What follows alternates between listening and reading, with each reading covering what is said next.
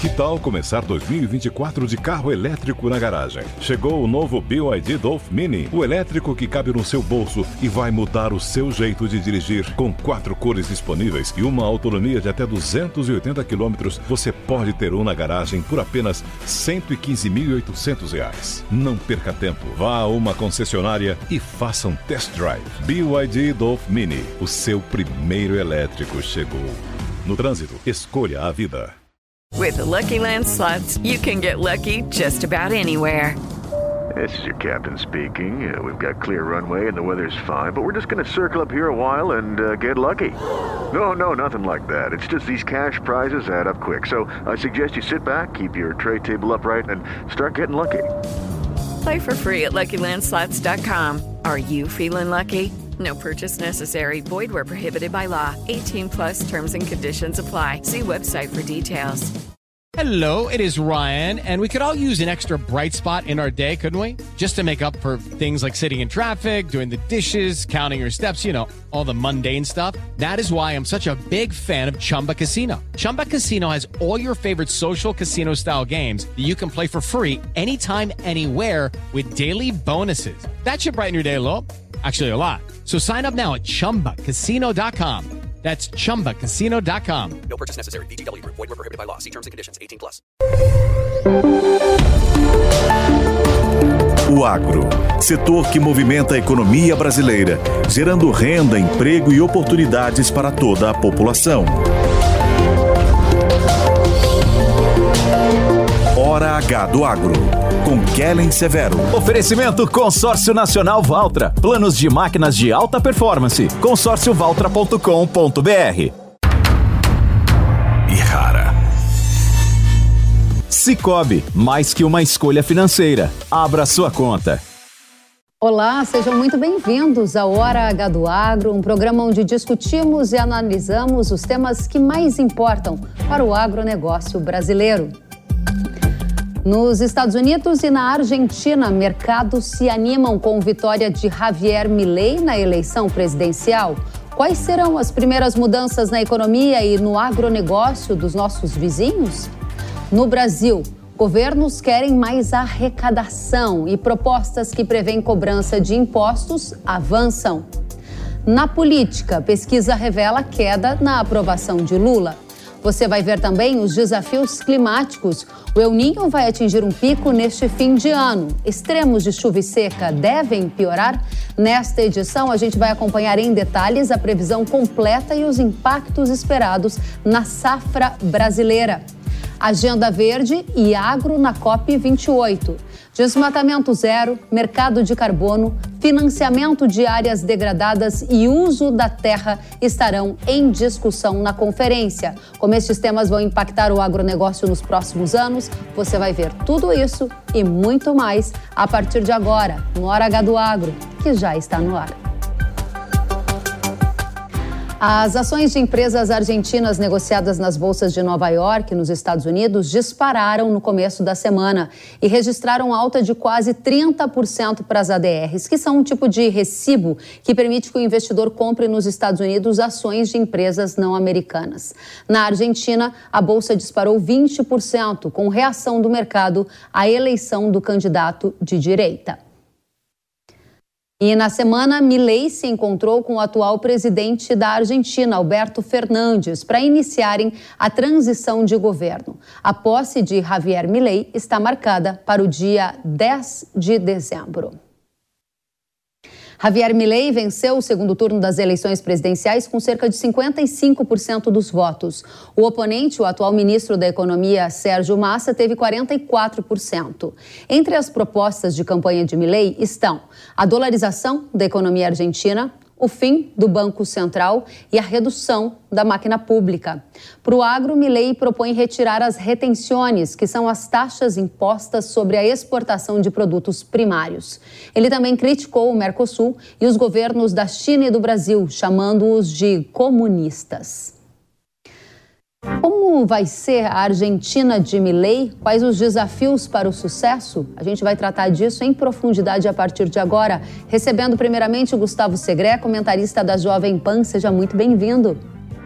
Muito obrigado, um prazer estar aqui e cumprimentos para a nossa querida audiência. Muito obrigada a você, Segre, pela companhia. Junta-se a nós, Carlos Cogo, sócio-diretor da Cogo Inteligência e Agronegócio. Seja muito bem-vindo, Cogo. Obrigado e saudação a todos do Hora H do Agro, que nos prestigiam no dia de hoje. Muito obrigada. E vamos começar com você, Segre. Como o Milei será bem-sucedido? Essa é a grande questão. O que ele precisa fazer para começar a implementar os planos anunciados durante a campanha? Tem duas questões que me parecem importantes avaliar. A primeira, as ideias e propostas do Milei são muito boas. Redução do tamanho do Estado, diminuição do gasto público, busca do equilíbrio fiscal para ir para o superávit fiscal, desburocratização, diminuição de impostos e música para ouvidos de muitos de nós. Agora tem a contracara. Será que isso vai ser possível? Porque o Milei não conta com maioria, sequer com uma minoria expressiva no Congresso, nem nos deputados, nem nos senadores. Ele tem contra todos os sindicalistas, e os sindicatos na Argentina são muito fortes. E, por outro lado, ele planteia a possibilidade de dolarizar, mas para dolarizar você precisa de um monte de coisas, sobretudo uma, dólares. Seria como tentar fazer uma salada e você não tem alface. É complexo. Não quer dizer que não possa, mas vai ser muito difícil.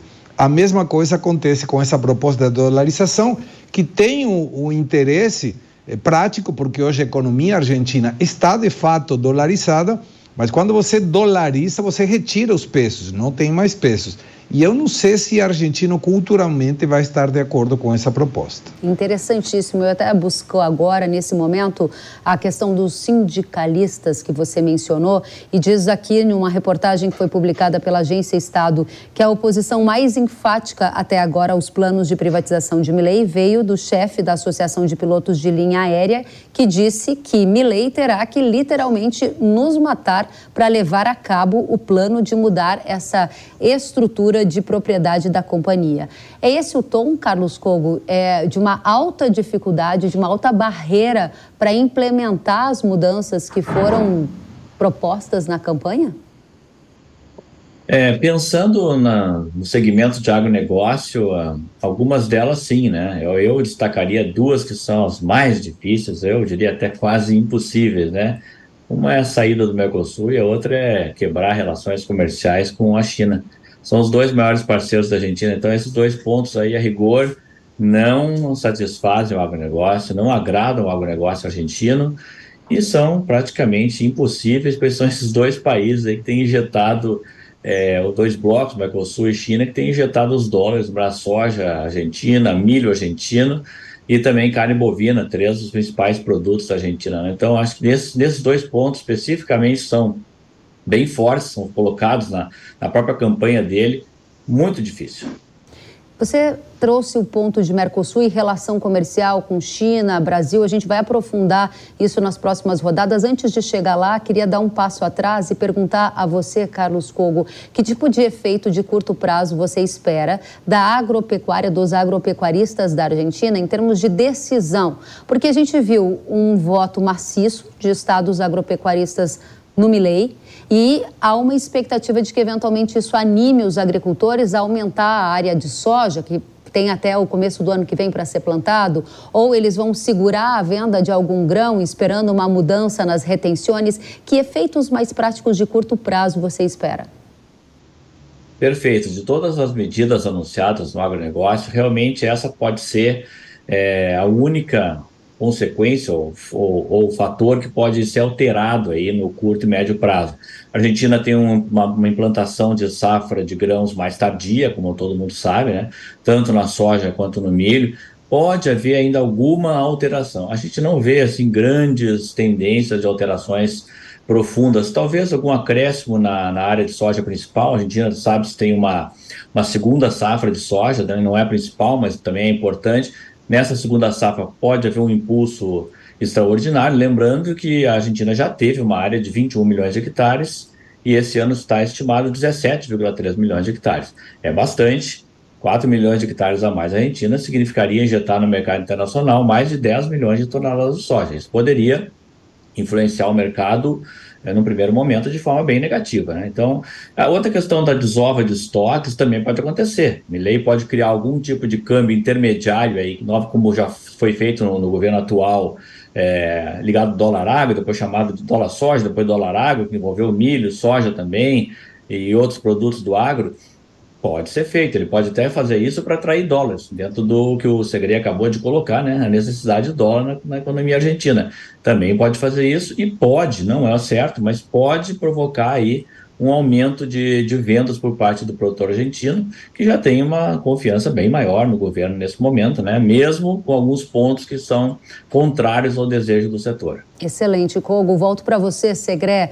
Palavra que o Cogo usou é muito boa e eu pego ela emprestado. Confiança alta neste momento. A sua avaliação é que Milei tem que entrar com tudo, tentando fazer o máximo que puder, ou ele precisa adotar um certo gradualismo, a exemplo do que foi feito pelo Macri, para conseguir ver os seus planos econômicos serem bem sucedidos? Em outras palavras, é. tem um risco da economia piorar antes de melhorar, mas ele precisa pagar esse risco? Vai ter que piorar, não tem como não piorar. O Milei deveria deixar a inflação crescer mais um pouco. A inflação crescendo distorce os preços relativos e aí é muito mais fácil ele ir com essa proposta de um dólar mais alto.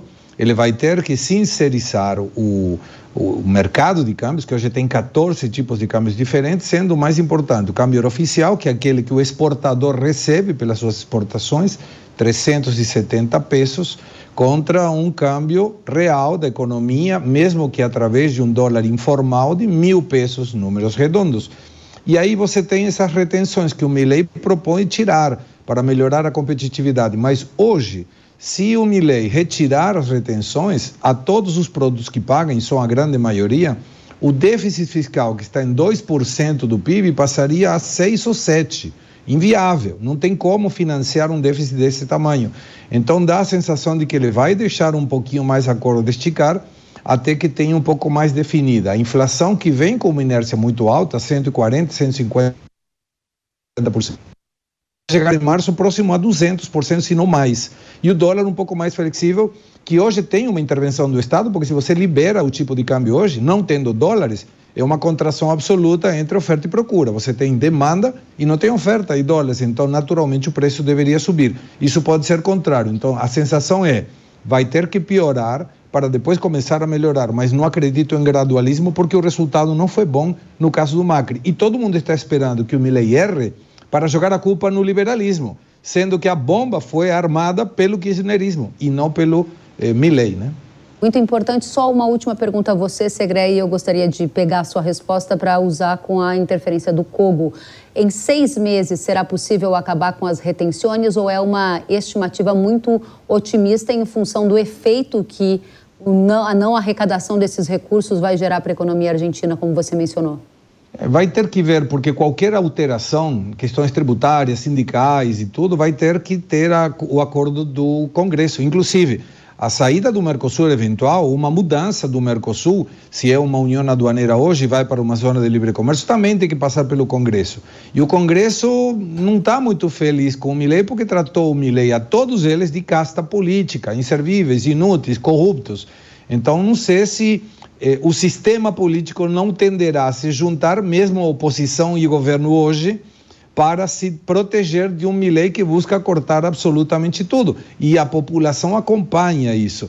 Mas não me parece que em seis meses dê tempo de fazer isso, salvo que ele consiga um financiamento para esse déficit, aumente o tipo de câmbio, isso vai dar oferta de dólares, mas vai cobrir a, a arrecadação do governo para cobrir esse déficit. Se ele começa dessa forma, o desafio vai ser maior. Porém, essa economia mais sincera pode ter um efeito em curto prazo ou médio prazo muito melhor que esperar um pouco para fazer essas observações e essas alterações, tanto na norma tributária quanto na norma cambial. Muito bem. Carlos Cogo, se as retenções, as taxas que incidem sobre exportações não deixarem de acontecer na Argentina nos próximos seis meses, que efeito isso tem na formação de preço no mercado agrícola brasileiro, soja e milho, que é um dos pontos de maior interesse da nossa audiência? Exato. Primeiro, concordando, né? Eu creio, a gente crê realmente vai ser muito difícil efetuar qualquer tipo de corte total nas retenções. Vamos lembrar também para quem está nos assistindo e acompanhando, né?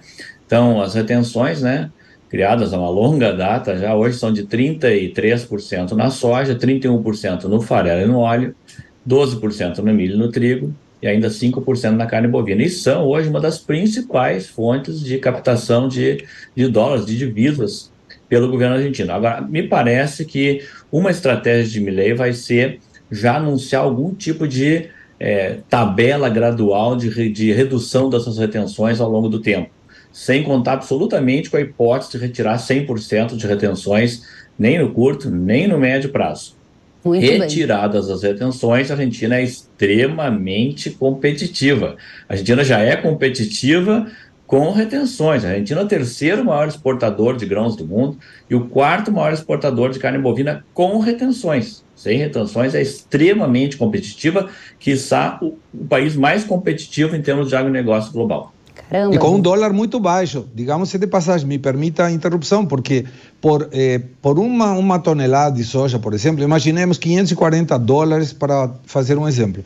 Um produtor americano exporta e recebe quinhentos e quarenta dólares, se tivesse quinhentos e quarenta dólares a tonelada. Um brasileiro vai receber quinhentos e treze dólares. Argentino, em função do tipo de câmbio oficial, mais as retenções, dólar, nota, recebe cento e quarenta e quatro dólares. E mesmo assim ele consegue exportar. Imagina se liberar o tipo de câmbio e tirar as retenções. A Argentina voa.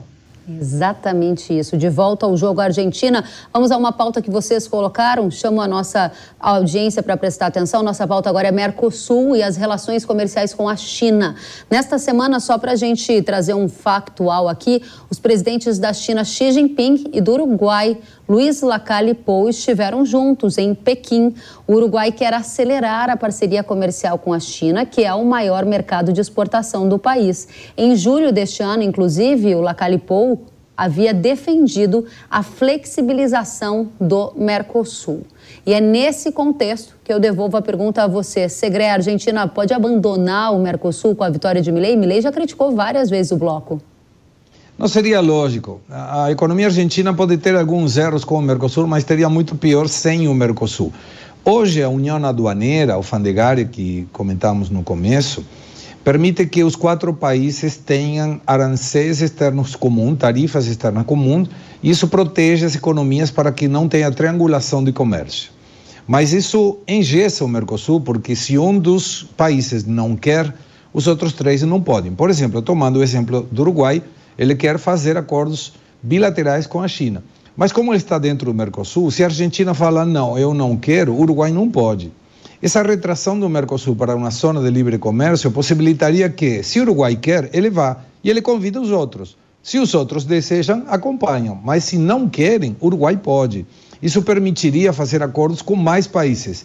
De alguma maneira, fura essa tarifa externa comum, mas protege o comércio intra-Mercosul, que a Argentina precisa e muito.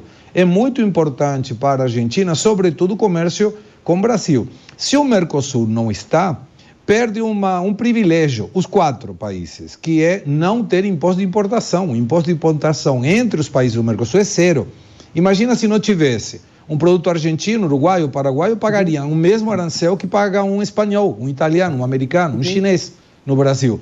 Então perderia a competitividade. Me parece que a melhor alternativa seria retroceder o Mercosul, zona de livre comércio, cada um faz o que quer, convida o outro. Se o outro quer, acompanha. Interessante, porque, Cogo, esse é um dos pontos de maior interesse também da nossa audiência, principalmente quem trabalha com leite. Muitos me perguntaram, será que a Argentina, então, vai deixar o Mercosul? Com isso, vai ter tarifa para o leite deles entrarem aqui? A gente vai ter um alívio nesse cenário de crise? Esse não é um cenário esperado por você, Cogo? E para o trigo? Vai entrar mais trigo da Argentina aqui com a continuidade da Argentina no Mercosul?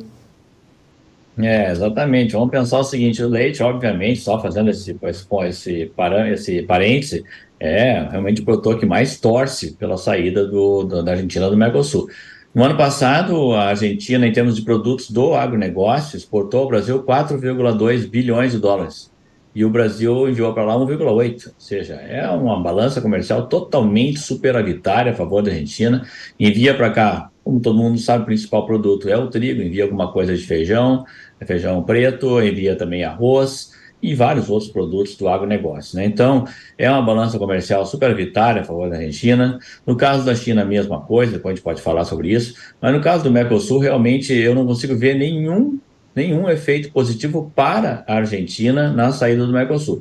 Para o Brasil, com toda sinceridade, a saída da Argentina do Mercosul vai impactar alguns segmentos da economia, etcétera e tal, mas para o agronegócio brasileiro especificamente, os reflexos são muito pequenos, não tem grandes reflexos. O Brasil poderia acessar esse tipo de produto, como o próprio trigo, por exemplo, no mercado, no mercado russo, no mercado americano, etcétera. E o Brasil cada vez importa menos trigo, né? O Brasil hoje só importa trinta por cento das suas necessidades, já importou noventa por cento.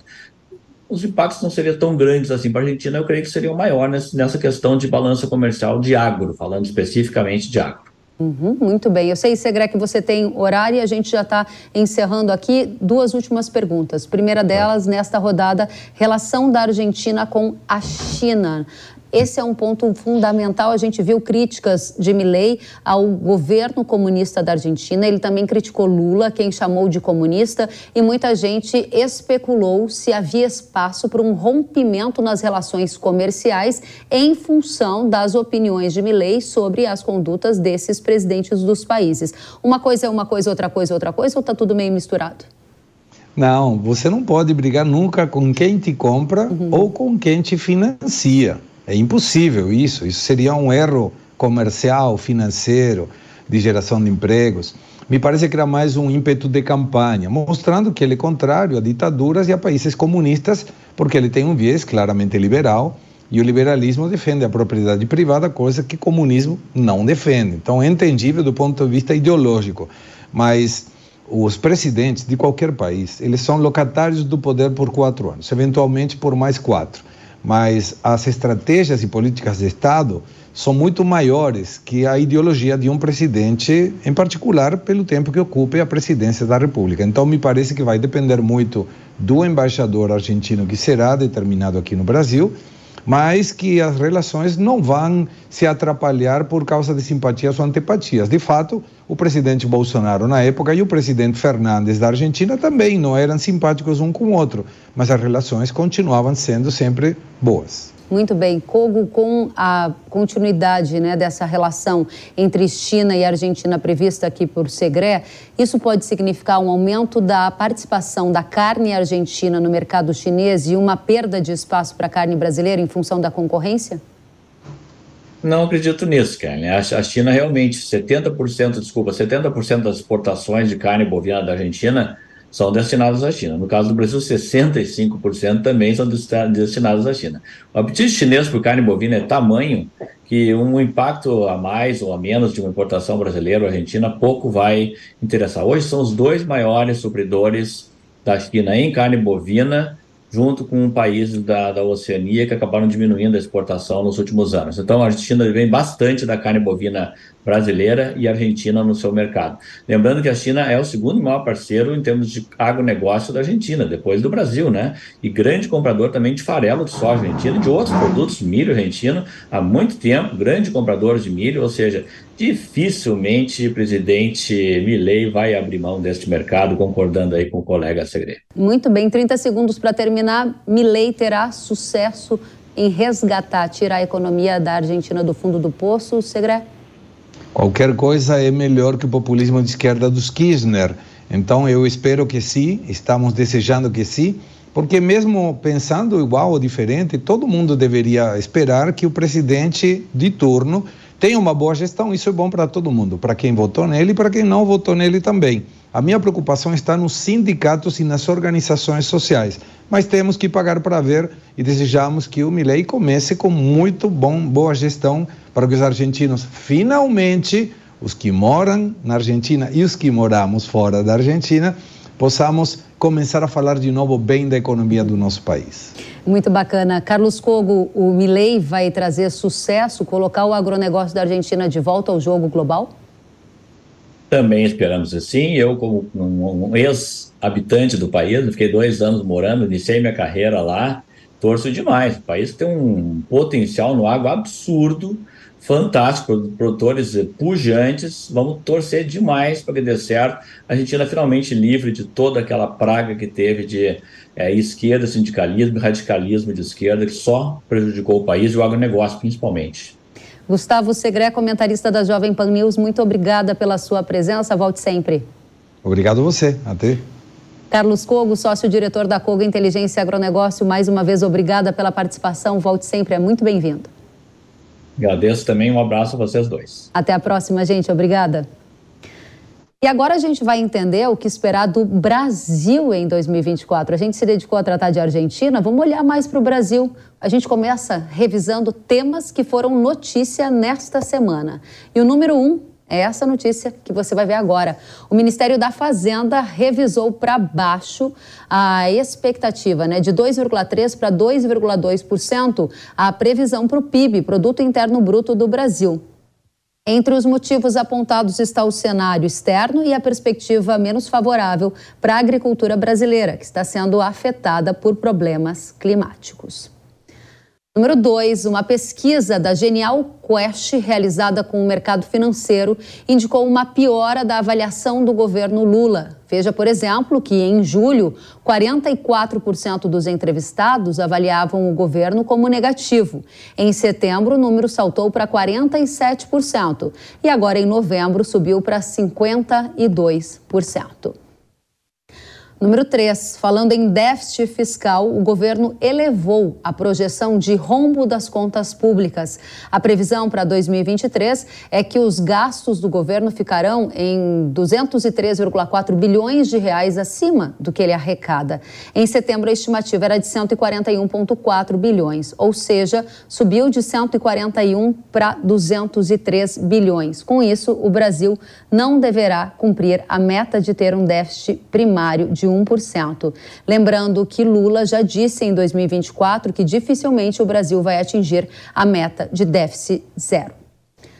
Número quatro. Nesta semana, a Comissão de Assuntos Econômicos do Senado aprovou duas propostas do governo para aumentar a arrecadação. Uma é a lei que trata da tributação dos investimentos realizados fora do país e de fundos exclusivos para pessoas de alta renda. Outra lei aprovada é a que taxa as empresas de apostas online. Número cinco. Já da parte dos governos estaduais, representantes do Sul e Sudeste divulgaram uma carta propondo um aumento do I C M S. A medida, que ainda precisaria ser aprovada pelas assembleias legislativas dos estados, cita a reforma tributária como um dos motivos para essa elevação do tributo. E com essas cinco notícias da semana, a gente vai partir destes sinais para analisar as perspectivas para a economia agronegócio em dois mil e vinte e quatro. O nosso convidado é José Carlos de Lima Júnior, sócio-diretor da Marquestrate. José Carlos, seja muito bem-vindo à Hora H do Agro. Olá, Kellen. Muito obrigado pela oportunidade de convite. É um prazer estar aqui com você e todo o público aqui da... do Hora H do Agro. Muito obrigada a você pela companhia. A primeira pergunta é: qual vai ser o rumo da economia de Lula e Haddad esperado para dois mil e vinte e quatro? Então, Kellen, quando você começou a fazer a apresentação aí, colocando especificamente aí os cinco grandes pontos, o que chama muita atenção, é, começando de trás para frente, é quando você começa a ver a preocupação, principalmente dos governos, nesse momento de Estado, em aumentar a arrecadação. Em nenhum momento a gente começa a falar de redução de despesa. Ou seja, para poder fazer o equilíbrio das contas públicas, ao invés de você mexer na aba, é, é, diminuir a parte de despesa, não, ao contrário, aumentar a aba receita.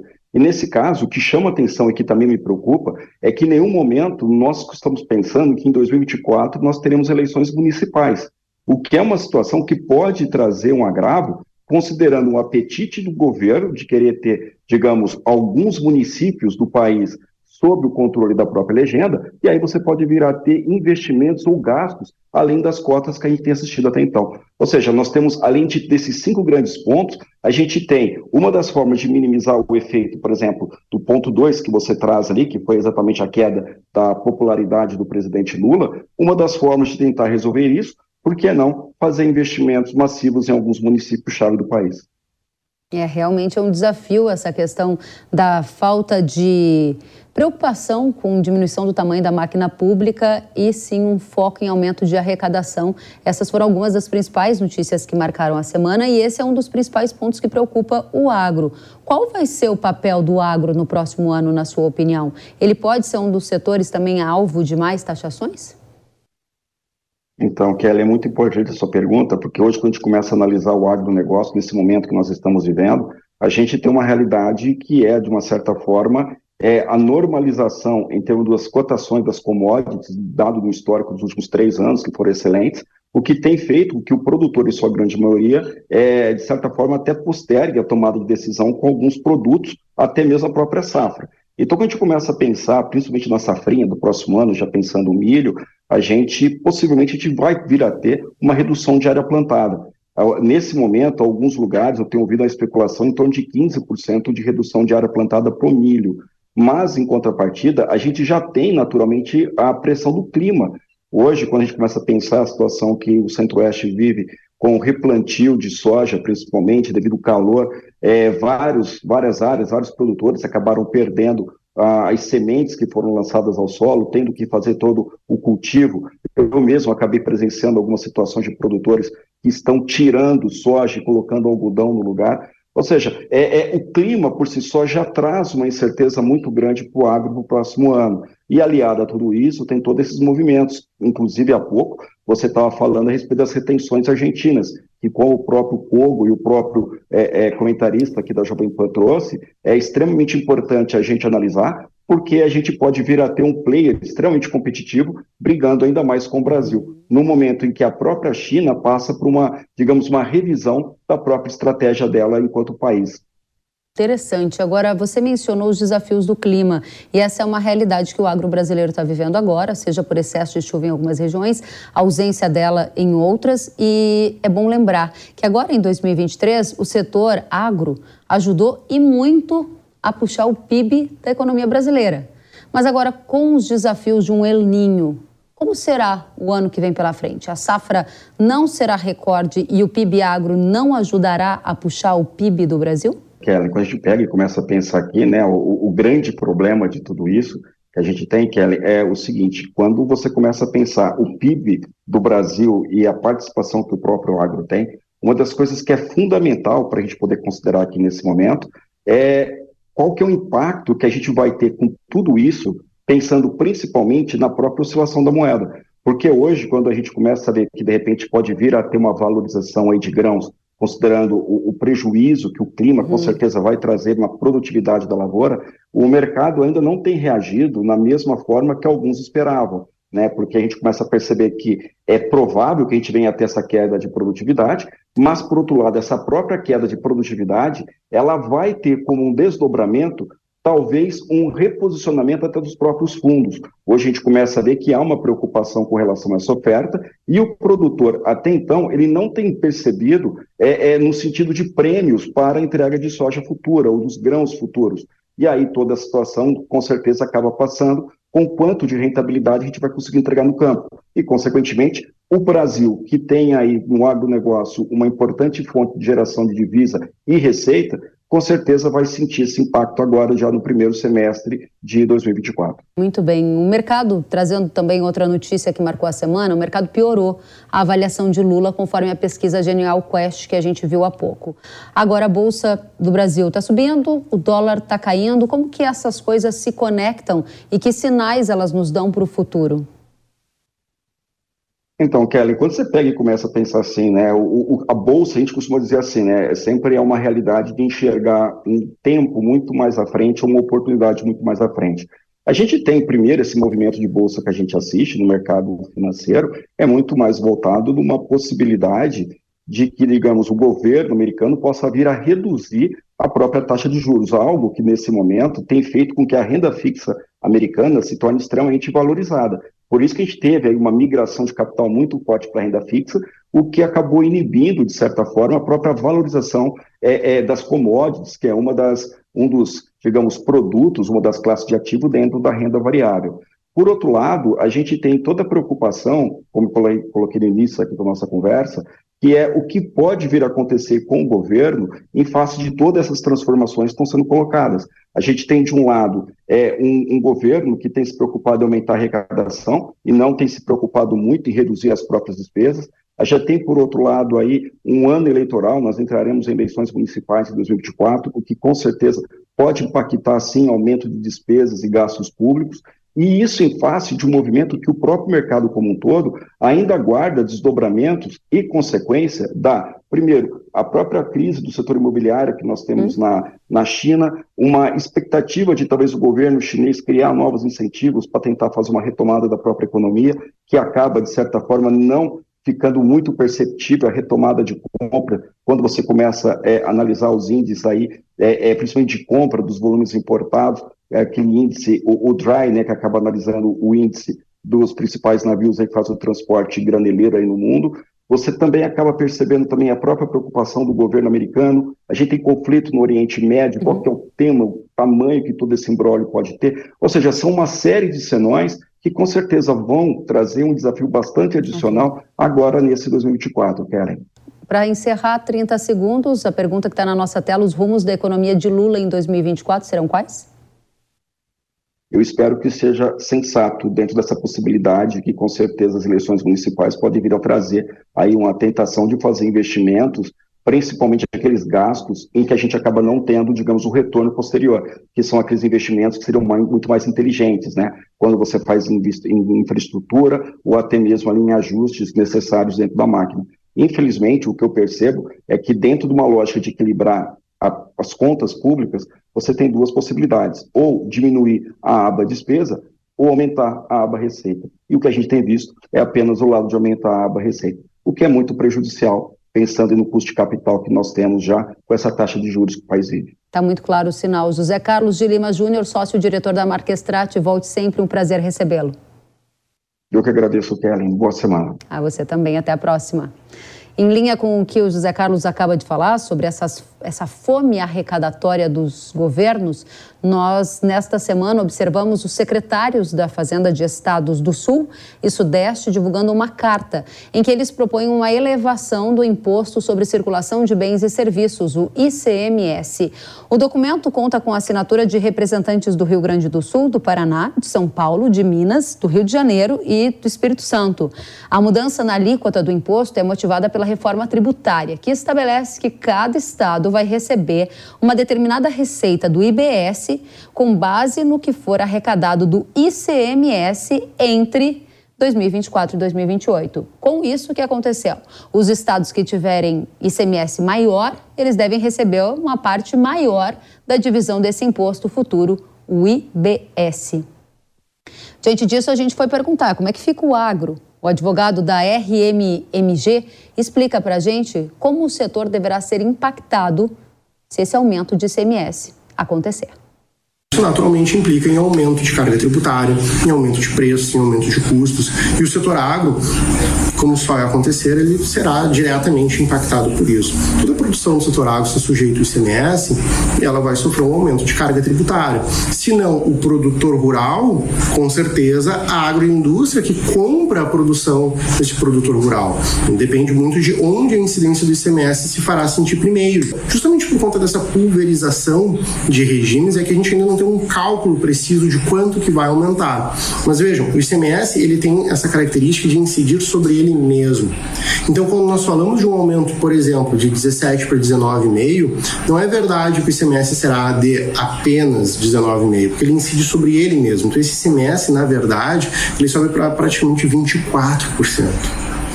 E como nós estamos falando de um aumento de I C M S global de todo o sistema, todos os produtos são impactados por ele. Então, o, a, o setor agro, naquilo que ele não conseguir absorver esse custo, necessariamente ele terá que repassar esse custo e nós todos sentiremos isso como população nas gôndolas do supermercado. Nós temos, por exemplo, o convênio cem, o convênio I C M S cem, que é um convênio muito importante, que traz uma série de benefícios para defensivos agrícolas, para sementes, para rações de animais. E esses benefícios, normalmente, eles são uma redução do I C M S normal, né? Então, se nós tínhamos um I C M S normal de dezessete por cento, uma redução, por exemplo, um benefício de sessenta por cento, agora esses sessenta por cento eles não são mais de dezessete por cento, eles são de dezenove vírgula cinco por cento. Então, o benefício existe e permanece, mas a carga tributária dele decorrente aumenta e vai majorada. Consequentemente, nós temos aí que todo o sistema de tributação do setor agro, no que diz respeito ao I C M S, vai impactado. Bruno Guimarães, muito obrigada pela sua análise. Em nota, o Ministério da Fazenda afirmou que a reforma tributária não contribui para a elevação do I C M S, como alguns estados vêm argumentando, e afirmou que a futura divisão do I B S não parece ser a razão para o aumento das alíquotas do I C M S neste momento. A gente vai seguir acompanhando esse tema.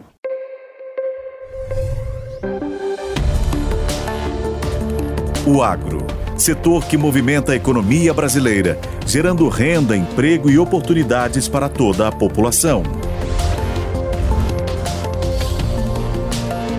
Hora H do Agro, com Kellen Severo. Estados do sul do Brasil continuam sentindo os efeitos do excesso de chuva provocado pelo fenômeno El Niño.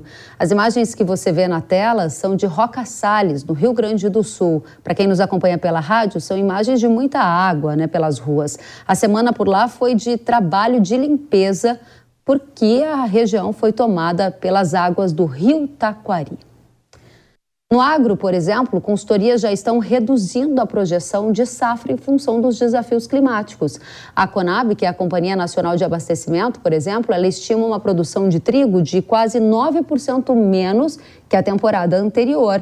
Isso vai dar cerca de nove vírgula seis milhões de toneladas, em função do excesso de chuva que prejudicou a cultura. A Agroconsult também projeta uma redução na safra de soja, de cerca de cento e sessenta e nove para cento e sessenta e um vírgula seis milhões de toneladas, ou seja, tivemos cortes realizados em projeções de soja e também de trigo. A projeção feita pela Organização Meteorológica Mundial apontou que o pico do fenômeno El Niño está projetado para este fim de ano. A expectativa é que o fenômeno climático dure pelo menos até abril do ano que vem. Vai lembrar que o El Niño é responsável por chuvas em excesso no sul e seca na metade norte do país. O que esperar do pico do El Niño? Desirée Brandt, meteorologista sócia executiva da Notos, conta pra gente. Seja bem-vinda, Desirée. Obrigada, Kellen. Olá, Kellen. Olá a todos que nos acompanham. Olha, Kellen, a expectativa, né, de acordo com o NOAA, é que o El Niño ainda atinja o seu auge. Ele já é considerado um fenômeno de forte intensidade. De acordo com o último relatório que a gente teve nessa semana que passou, uh, de acordo com esses dados, nós já temos uma anomalia de um vírgula nove grau no, na porção mais central do Pacífico, né? Então, apontando aí para um El Niño que já se encontra em forte intensidade. Ele vai permanecer uh, nesse limiar de El Niño de for, forte intensidade, mas ele pode ganhar um pouquinho mais de força agora no decorrer das próximas semanas. Essa força que eu estou me referindo é em relação à temperatura da superfície do mar na porção mais central do Pacífico, que é onde o NOAA faz as medições, né? Onde ele coloca ali a escala de El Niño forte, moderado, fraco. Neste momento ele está forte, deve continuar forte, mas ele ainda vai atingir o seu auge agora no decorrer do verão, de acordo com as, as projeções do NOAA, Kellen. Isso, Desirée, só para a gente esclarecer, pico de El Niño significa que essa, esse excesso de chuva no sul vai ganhar mais intensidade e a seca e as chuvas irregulares no centro-oeste também vão ganhar mais persistência e intensidade? Olha, Kellen, felizmente eu consigo te dar uma boa notícia. Ah, por quê? Porque nós somos rodeados aí por diversos oceanos, né? O planeta Terra é rodeado aí por diversos oceanos. É claro que o Pacífico é o maior oceano da Terra. Até então, o El Niño vinha dando aí as, a, a letra, né, do que seria a nossa primavera e, sem dúvida, foi ele quem ditou as regras, deixando uhum. a chuva presa, né, no sul do Brasil e abaixo da média para o centro e norte do país, tanto que vimos aí até relatos de replantio no centro-oeste do Brasil. E agora, embora o El Niño deva atingir o seu auge agora no decorrer do verão, olhando para o Atlântico, que é o nosso vizinho aqui, Kellen, banhando a costa aqui do Brasil. No Atlântico Sul, a gente já está observando uma anomalia fria na altura do sul do país. E o que isso pode significar? a chuva já não estará tão presa na região sul do Brasil, tá? Então, daqui para frente, nas próximas semanas, o mês de dezembro eu diria que vai ser um marco. A partir de meados de dezembro, principalmente, a gente vai ver a chuva bem mais espaçada na região sul. Felizmente, os produtores terão esse respiro por lá. Uh, essa, esse, esse espaçamento entre uma chuva e outra, sem dúvida, vai permitir a retomada dos trabalhos em campo, em grande parte da região sul do Brasil.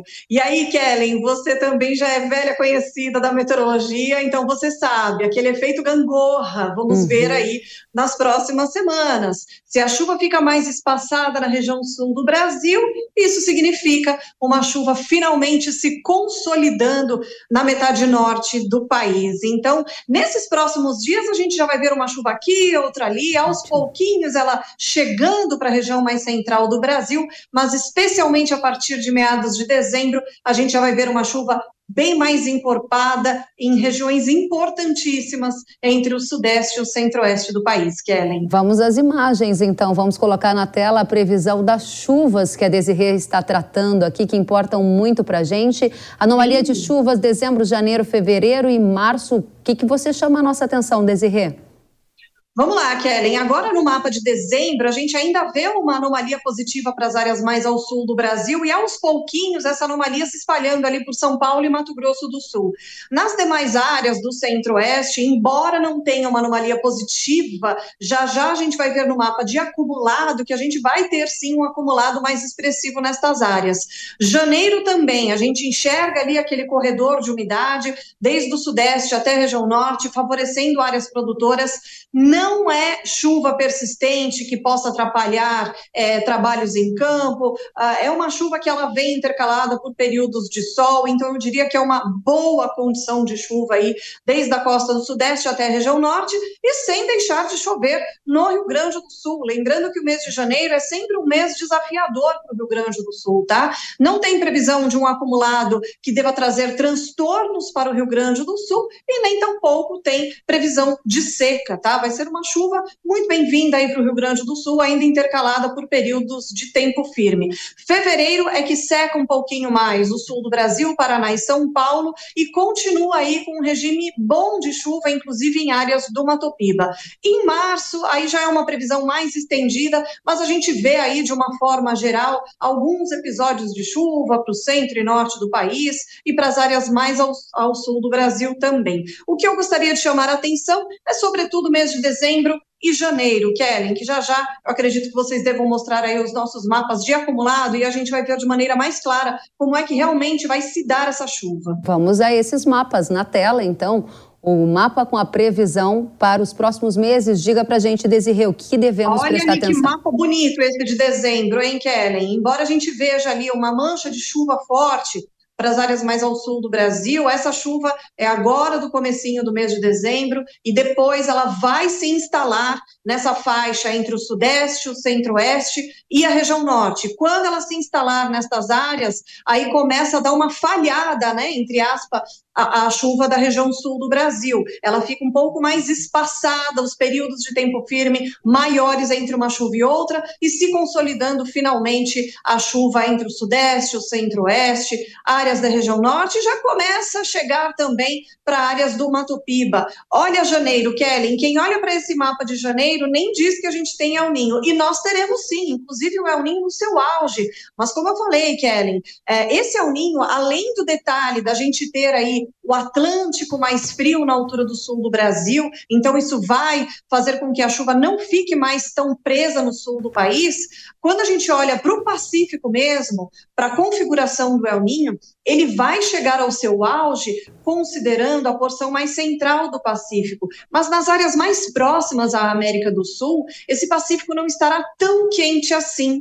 Então, a gente não vai ter aquela configuração clássica de El Niño, uhum. com muita chuva no sul e seca Ótimo. nas áreas mais ao norte, né? Portanto, a gente consegue ter aí uma condição bastante favorável, não é uma chuva persistente que possa trazer transtornos pelo seu excesso e persistência, tá? É uma chuva muito bem distribuída ali para o sudeste, para o centro-oeste e para as áreas mais ao norte, tá? Colocamos aí alguns mapas com uma previsão mais estendida, uhum. mas eu ainda estou focando aí entre dezembro e janeiro, que eu acredito que sejam bons meses aí de chuva para regiões importantíssimas uh, produtoras do Brasil, Kellen. Gostei, você parece que nos trouxe boas notícias. Desirée Brandt, meteorologista, sócia executiva da Nota, Notos, um prazer tê-la conosco, obrigada pelos detalhes, volte sempre. Eu quem agradeço, Kellen, o prazer é sempre meu e fico à disposição. Da mesma forma, até a próxima. E começa na próxima semana, dia trinta de novembro, a COP vinte e oito, a Conferência do Clima em Dubai, nos Emirados Árabes, que deverá reunir líderes de diversos países do mundo. Entre os temas em discussão devem estar desmatamento zero, energia renováveis, mercado de carbono, financiamento de áreas degradadas, uso da terra e muito mais. Todos temas com impactos no agro brasileiro. Para a gente já antecipar parte dessas discussões e entender os efeitos por aqui, a gente convidou o Nelson Ferreira, sócio sênior da McKinsey. Nelson, seja muito bem-vindo à Jovem Pan. Obrigado, Kellen. Saudações a você e a todos os que estão acompanhando o programa. Nelson, um estudo da McKinsey, um levantamento que vocês fizeram, apontou que mercado de carbono, energias renováveis, financiamento para terras degradadas são alguns dos temas que devem estar na COP vinte e oito com impacto potencial no agro. O que você espera que saia da conferência de ordem prática para a gente? A gente espera que a conferência ressalte a importância e a urgência do setor Uh, agrícola, da agropecuária e de terras uh, para endereçar a transição energética que o mundo precisa e, acima de tudo, que seja uma COP orientada à ação. A ação para a adoção de agricultura regenerativa de forma mais ampla no planeta, a ação para que a gente tenha protocolos, por exemplo, de medição e de reconhecimento de práticas uh, sustentáveis de uma forma mais ampla, inclusive adaptados aqui para os biomas brasileiros. Uh, e que seja uma COP também orientada para ação no tocante a mecanismos de financiamento, no mecanismos de trazer talentos e capacitação técnica para o setor agrícola do mundo como um todo. Muito interessante você escolher essa palavra, né? Ação, o que, que muda na prática. Olhando para o Brasil, sim, aqui no Congresso a gente já vê a intenção de que se avance com a regulamentação do mercado de carbono antes da COP. Estão chamando de agenda verde antes da COP. Em quanto tempo, se isso acontecer, se esse mercado for regulado, em quanto tempo os produtores rurais vão conseguir receber pagamento por crédito de carbono? E essa é a única saída? Regular o mercado para receber pagamento por crédito de carbono? Não é a única saída e a gente espera que isso acelere. É difícil a gente cravar um prazo na pedra, mas se a gente olhar a experiência de outros países, Kellen, toda vez que você teve um mercado regulado, você também acelerou o mercado voluntário. E na maioria das regiões onde esses mercados já coexistem há algum tempo, ambos os mercados têm florescido de uma forma conjunta, coexistindo e de uma forma harmônica. A gente espera que isso aconteça também no Brasil. Então, o avanço da regulamentação e a própria COP, a gente imagina, vai acelerar o mercado regulado e também o mercado voluntário para todos os setores no Brasil e a gente espera aqui também, em pouco tempo, para a agricultura também. Eu já ouvi de muita gente da nossa audiência uma preocupação com o risco de fraude nesse mercado de carbono. Eles são altos? É, o risco existe, tipicamente, existe risco, obviamente, de fraude, existe risco também de dupla contagem, porque vamos lembrar que um produtor ele pode receber um benefício através de um crédito de carbono, mas ele também pode receber um benefício de outra forma, por exemplo, por um prêmio ao seu produto pago pela cadeia de fornecimento, pelos clientes, em função de uma determinada prática sustentável.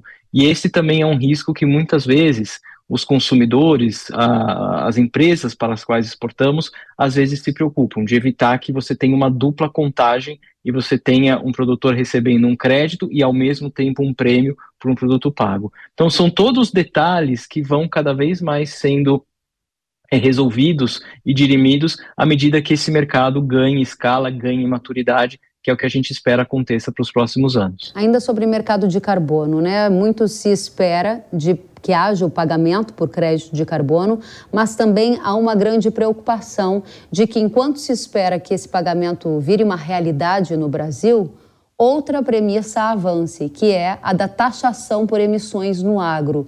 Esse risco, ele é real? Olha, esse risco sempre existe e a gente não consegue aqui saber se ele vai acontecer ou não. O que a gente consegue é ver os fatos de hoje, hoje ele não existe, então mesmo a legislação na Europa e mesmo a, a, se você olhar o CBAM e o que eles estão taxando, toda a parte de comida não está incluída hoje, uh, ele pode acontecer e a gente não consegue aqui falar uh, sobre as definições das políticas tributárias das diferentes regiões. O que sim a gente pode falar é as consequências se isso acontecer. Claramente, se você coloca um imposto numa produção agrícola, isso vai impactar no preço dos alimentos, que vai impactar, por exemplo, em segurança alimentar no mundo. Ainda mais se você considerar o papel importante que o Brasil cada vez mais tem na exportação de commodities como soja e milho. Então, é difícil saber se isso vai acontecer ou não, mas a gente sabe que em um cenário onde eventualmente isso aconteça, isso vai trazer consequências muito complicadas para a dinâmica de preço e pode afetar o fluxo das commodities globalmente, pode afetar é, as cadeias de produção e, mais importante, a segurança alimentar de tanta gente que precisa dessa, dessa, dessa comida e dessas commodities. Então tem esse aspecto do mercado de carbono, você tem uma expectativa do tema avançar na COP vinte e oito e de ordem prática, um avanço nas métricas e na maneira como a gente pode chegar nesse lugar desejado de pagamento por crédito de carbono para o agro. Avançando, Nelson, de quanta terra o mundo precisa para produzir os alimentos que vão ser demandados nos próximos anos? De onde vão vir essas terras? Como é que vai ser financiado tudo isso para esse avanço acontecer? Isso é tema da COP também? Esse é um tema da COP. Uh, nós, uh, aqui na McKinsey, acabamos de lançar um estudo exatamente sobre esse tema, que vai ser um dos destaques da COP no dia dez, e eu estarei lá representando e discutindo exatamente sobre esse tema. E, e é um, uma provocação bastante interessante, Kellen, porque a mensagem principal é: se você considerar tudo que o mundo precisa de terra para alimentação animal, para nossa própria alimentação, reflorestamento, sequestro de carbono, água, preservação de biomas, a gente chega numa quantidade que é de setenta, oitenta milhões de hectares. Aqui, para o teu telespectador visualizar isso, Kellen, é quase uma área plantada do Brasil. É como se o mundo estivesse precisando de um novo Brasil em área plantada apenas para suprir todas as suas necessidades de comida, de biocombustíveis e de reflorestamento. Em quanto tempo? É bastante terra. setenta milhões em quantos anos? Até dois mil e trinta. Até dois mil e trinta. Ou seja, daqui a pouco, né? Estamos falando basicamente até o final da, da década. E aí a gente pode olhar isso de uma boa notícia e uma, e a má notícia. A boa notícia é que a gente, historicamente, a humanidade, se você olhar nos últimos anos, tem colocado quantidades mais ou menos parecidas, né? E tem bastante terra disponível no mundo, especialmente terras degradadas. Nós temos no mundo hoje uma disponibilidade de seiscentos, setecentos milhões de hectares de terra degradada, cem milhões dos quais estão aqui no Brasil, sejam terras moderadamente ou severamente degradadas. A grande desafio, e é o grande desafio que nós temos, é que historicamente a humanidade adicionou terra através principalmente de desmatamento. Uhum. E que hoje, graças a Deus, não é mais uma, uma alternativa. A gente tem hoje muito mais consciência sobre métodos produtivos sustentáveis. Então a forma da gente adicionar essa terra vai ser através de recuperação de pastagens degradadas, recuperação de terras degradadas. Você me perguntou, onde está essa terra? Isso. Está aqui na América Latina, principalmente no Brasil, está na África subsaariana, está no Sudeste Asiático. E o Brasil tem um papel muito importante, porque não só nós temos muita disponibilidade dessa terra degradada, mas a recuperação dessas terras é potencialmente mais barata e mais rápida aqui no Brasil do que em outros continentes. Então isso é uma oportunidade que a gente vê muito grande para o Brasil daqui para frente, nos diferentes usos da terra, não só para comida, mas também para energia e demais usos. Imagino que financiamento de recuperação de área degradada seja um tema da COP, né? Afinal de contas, a gente precisa saber de onde vai vir esse dinheiro. Para encerrar, a gente tem trinta segundos. De onde vai vir esse dinheiro? E segundo, o agro vai ser reportado como vilão ou como solução na COP vinte e oito? Esse dinheiro vai ter de vir de instituições privadas, organismos públicos. É, a gente está falando apenas para recuperar setenta milhões de terras degradadas de uma ordem de duzentos e cinquenta, trezentos bilhões de dólares, o que é um investimento alto e, ao mesmo tempo, é uma oportunidade de negócio e oportunidade de desenvolvimento da, da cadeia de valor. Então, uma, a cadeia como um todo vai ter que se organizar para prover esse dinheiro. Quanto à questão de vilão ou, ou solução, uh, Kellen, eu preferia ficar fora aí dos extremos, né? É, eu acho que o fato é que hoje você tem vinte e cinco por cento das emissões no mundo ligadas à terra e ao setor agropecuário. E não existe um caminho para a gente chegar a um vírgula cinco ou dois graus de, de aumento e de net zero se a gente não trouxer biomassa, se a gente não trouxer agricultura sustentável, agricultura regenerativa. Então não tem como o mundo avançar se a gente não tiver o setor agrícola junto com soluções que abarquem o mundo inteiro. Eu espero, voltando à primeira pergunta, que a COP traga a ação para a gente avançar nessa pauta. Nelson Ferreira, sócio sênior da McKinsey, muito obrigada por estar conosco. A gente volta a conversar com você para saber dos avanços pós-COP. Até a próxima e uma boa viagem. Obrigado, até logo. Até. A Comissão de Meio Ambiente do Senado aprovou nesta semana o projeto que moderniza a legislação sobre defensivos agrícolas. A medida traz novas regras para aprovação e obtenção de registros dos pesticidas. Agora, o texto vai ser analisado no plenário do Senado. O líder do governo no Congresso, o senador Randolfo Rodrigues, admitiu a possibilidade do tema avançar. E agora eu tenho um recado para você. O Poder Supremo de Terminus, inseticida da Ihara, vai revolucionar o controle de pragas nas lavouras. Terminus é o seu maior aliado para combater o percevejo marrom na soja, o percevejo barriga verde no milho, além de outras pragas que ameaçam a sua produtividade. A fórmula inovadora aumenta o calibre de proteção, proporcionando maior aderência nas folhas e colocando a sua lavoura no mais alto nível de controle das pragas. Terminus possui supremo efeito de choque, período de controle prolongado, proporcionando maior qualidade dos grãos e flexibilidade, combatendo os percevejos em todas as fases das culturas da soja e do milho.